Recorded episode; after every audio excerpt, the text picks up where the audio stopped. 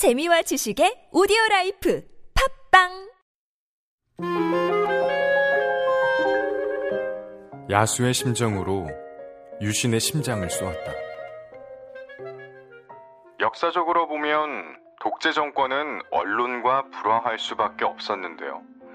이 대목에서 민족일보 조용수 선생과 장준하 선생 사건을 이야기하지 않을 수 없습니다. 장준하 선생 이야기는 비교적 많이 알고 있으니 먼저 조용수 선생 이야기를 해보죠. 박정희는 평생 레드 컴플렉스에 시달렸습니다.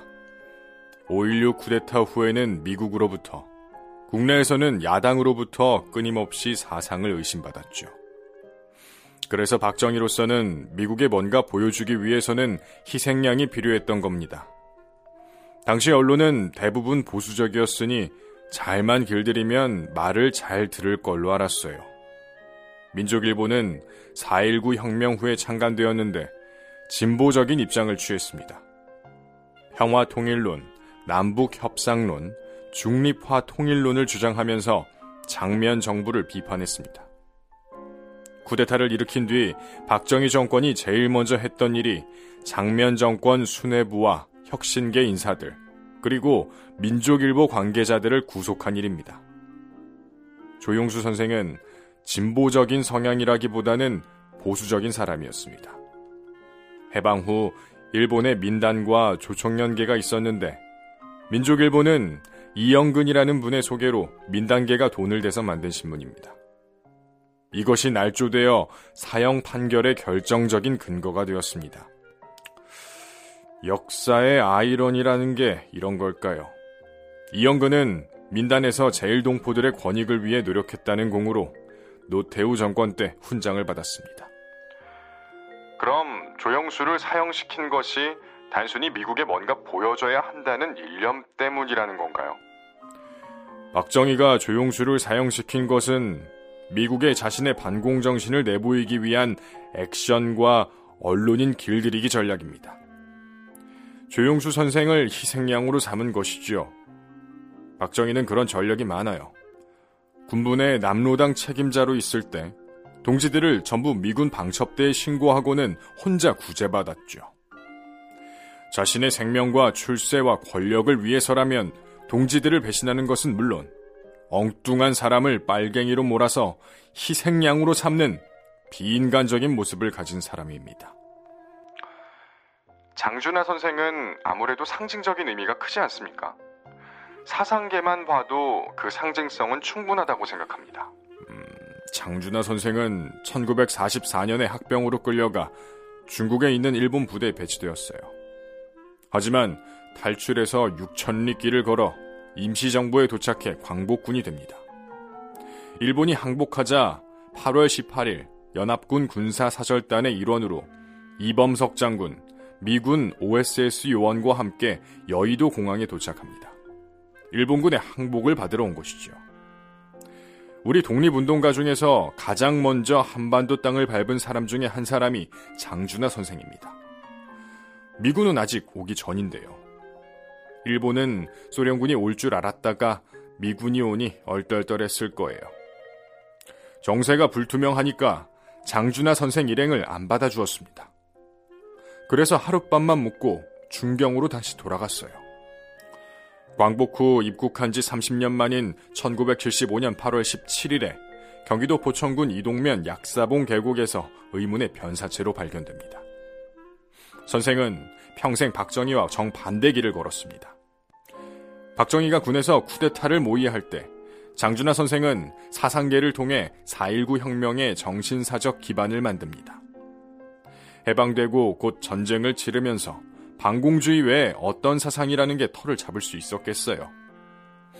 그런 상황에서 시민혁명이 일어났는데요. 그 배경에는 학생이 있었습니다. 지금은 거의 모든 고등학생이 대학에 가지만 당시에는 10% 미만이었어요. 엘리트 의식이 강할 수밖에 없죠. 당시 대학생들은 사상계를 끼고 살았습니다. 뉴욕타임스나 사상계를 홈으로라도 들고 다녔죠. 1959년과 1960년 사이에 사상계가 무려 10만 부 이상 팔렸어요. 동아일보가 7만 내지 8만 부 팔릴 때입니다. 그때 월간지가 10만 부 이상 나갔다는 건 대단한 일이죠. 그럴 수밖에 없는 게 사상계 편집위원들이 쟁쟁했습니다. 장준하 내각이라고 불릴 정도였죠. 장준하 내각이 장면 내각보다 우수하다는 말이 있을 정도였습니다. 1963년 윤보선 후보와 대통령 선거 유세 다닐 때는 이렇게 주장했어요. 박정희만은 안 된다. 박정희는 일본군 장교 출신이기 때문이다. 박정희를 가장 강하게 비판한 게 장준하 선생이었습니다. 그래서 박정희 킬러라고 불리기도 했지요. 장준하 선생이 삼성도 호되게 비판한 적이 있다고 하는데요. 어떤 사연인가요? 박정희가 장준하 선생을 구속시킨 게 삼성의 사카린 밀수 사건 때문입니다. 삼성의 사카린 밀수 사건이 터지고 난 뒤 장준하 선생이 대구 수성천변에서 강연을 했는데 삼성 밀수 왕초는 박정희다 라고 주장했어요. 그래서 국가원수 모독죄로 구속한 겁니다. 하지만 옥중에서 출마해 국회의원에 당선됩니다. 함석헌 선생이 선거 유세를 하기도 했지요. 국회에 들어가서도 거침없이 발언합니다. 박정희는 대한민국 청년들의 피를 베트남에 보내고 미국에 팔아먹었다. 라고 했어요. 당신은 베트남 전쟁에 참전한 게 대단한 영광이라고 여길 때입니다. 그런 상황에서 대한민국 청년의 피를 미국에 팔아먹었다는 말을 했으니 어떻게 되겠습니까?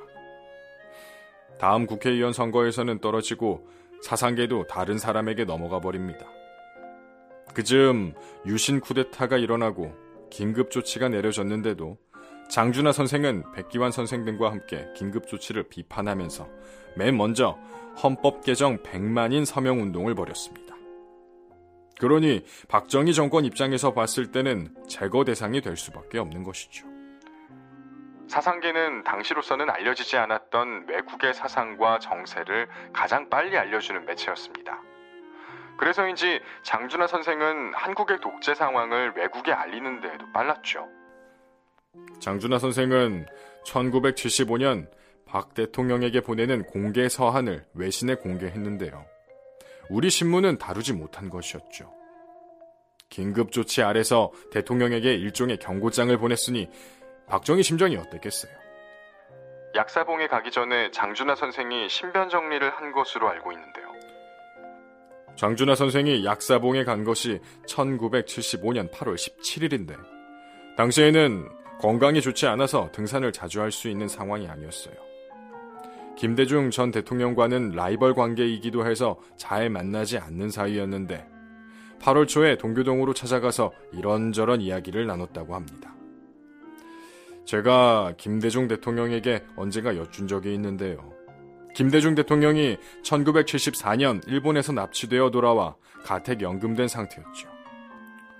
김 대통령이 집에 찾아온 장준하 선생에게 몸 조심해라. 혼자 다니지 마라. 나 당하지 않았느냐. 라며 일종의 주의를 주었더니 장준하 선생은 어떻게 나를 죽이겠느냐 했다는 거예요. 그리고 김수환 추기경도 찾아가고 부모님 산소에 가서 벌초도 했습니다. 추석이 아직 멀었는데 말이죠.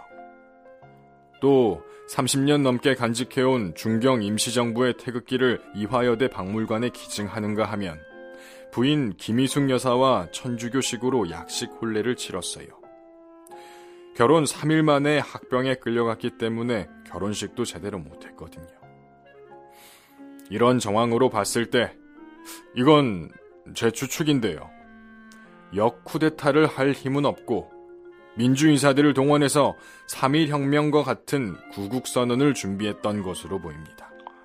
약사봉에서의 행적에 대한 의문은 여전히 풀리지 않고 있는데요. 어떻게 보십니까? 당시만 해도 관광버스를 대절해서 5, 60명씩 등산을 다녔습니다. 하루 전 어떤 사람이 모시고 가겠다고 했다는 겁니다. 국회의원 선거 때 참여했다는 김용환이라는 사람이었죠. 한 시간쯤 올라가다 중간 지점에서 다른 사람들은 모두 도시락을 먹고 있는데 선생은 좀 더 올라가겠다고 하며 가셨답니다. 그 사람이 따라갔고요.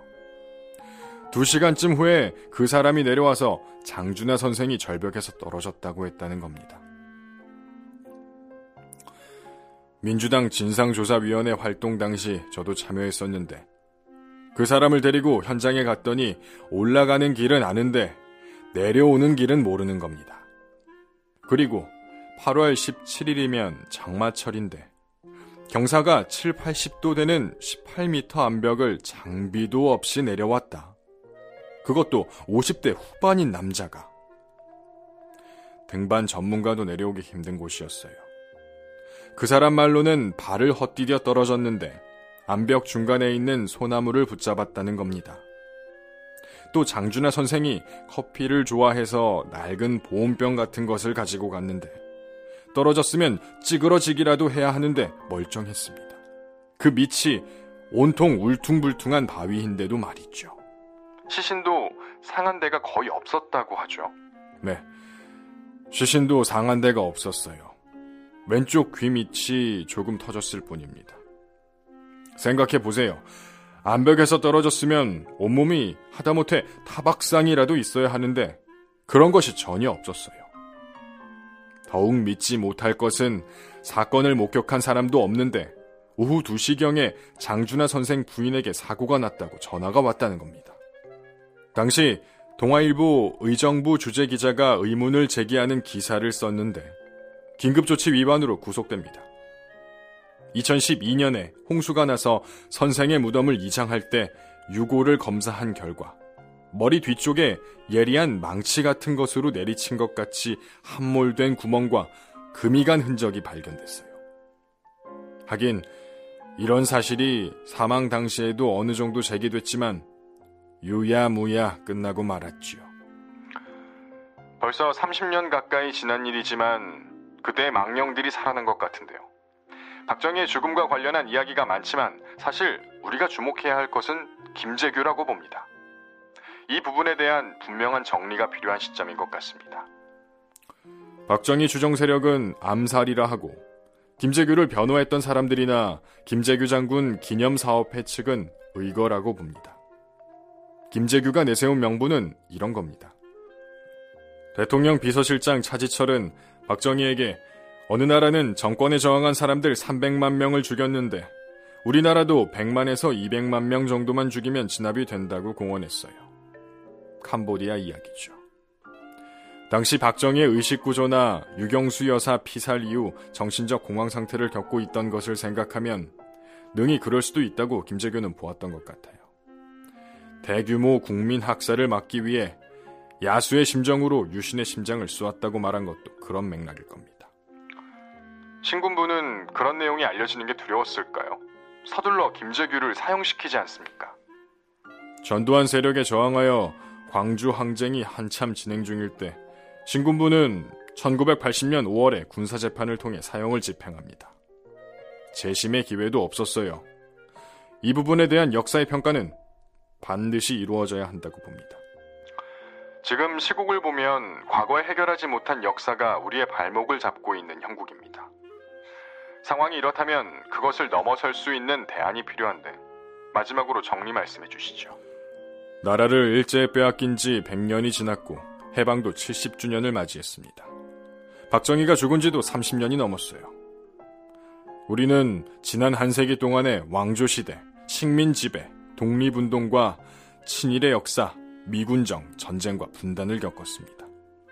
이승만 백색 독재도 당했고 4.19 혁명도 겪었고 5.16 쿠데타도 온몸으로 받아냈습니다. 어디 그뿐입니까? 잠시 서울의 봄을 맞이했다가 다시 쿠데타가 일어났고 광주 민주화 운동에 이어 6월 항쟁을 치러냈습니다. 사이비 민주정권에 이어 김대중, 노무현의 민주정부도 맛보았습니다.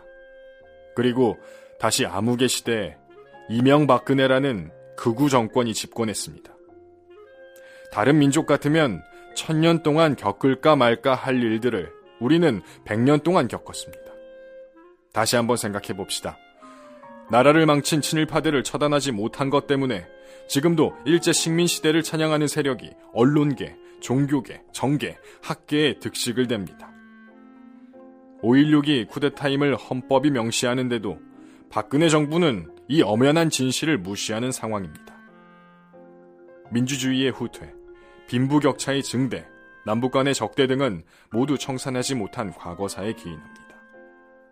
한민족의 현재적 모순은 100년의 모순이 집약된 결과입니다. 지금이 오히려 더 정신을 차려야 할 때입니다. 지도자들이 독립정신, 민주정신을 배양하고 남북 화해를 통해 민족 내부의 구심력을 다져야 합니다.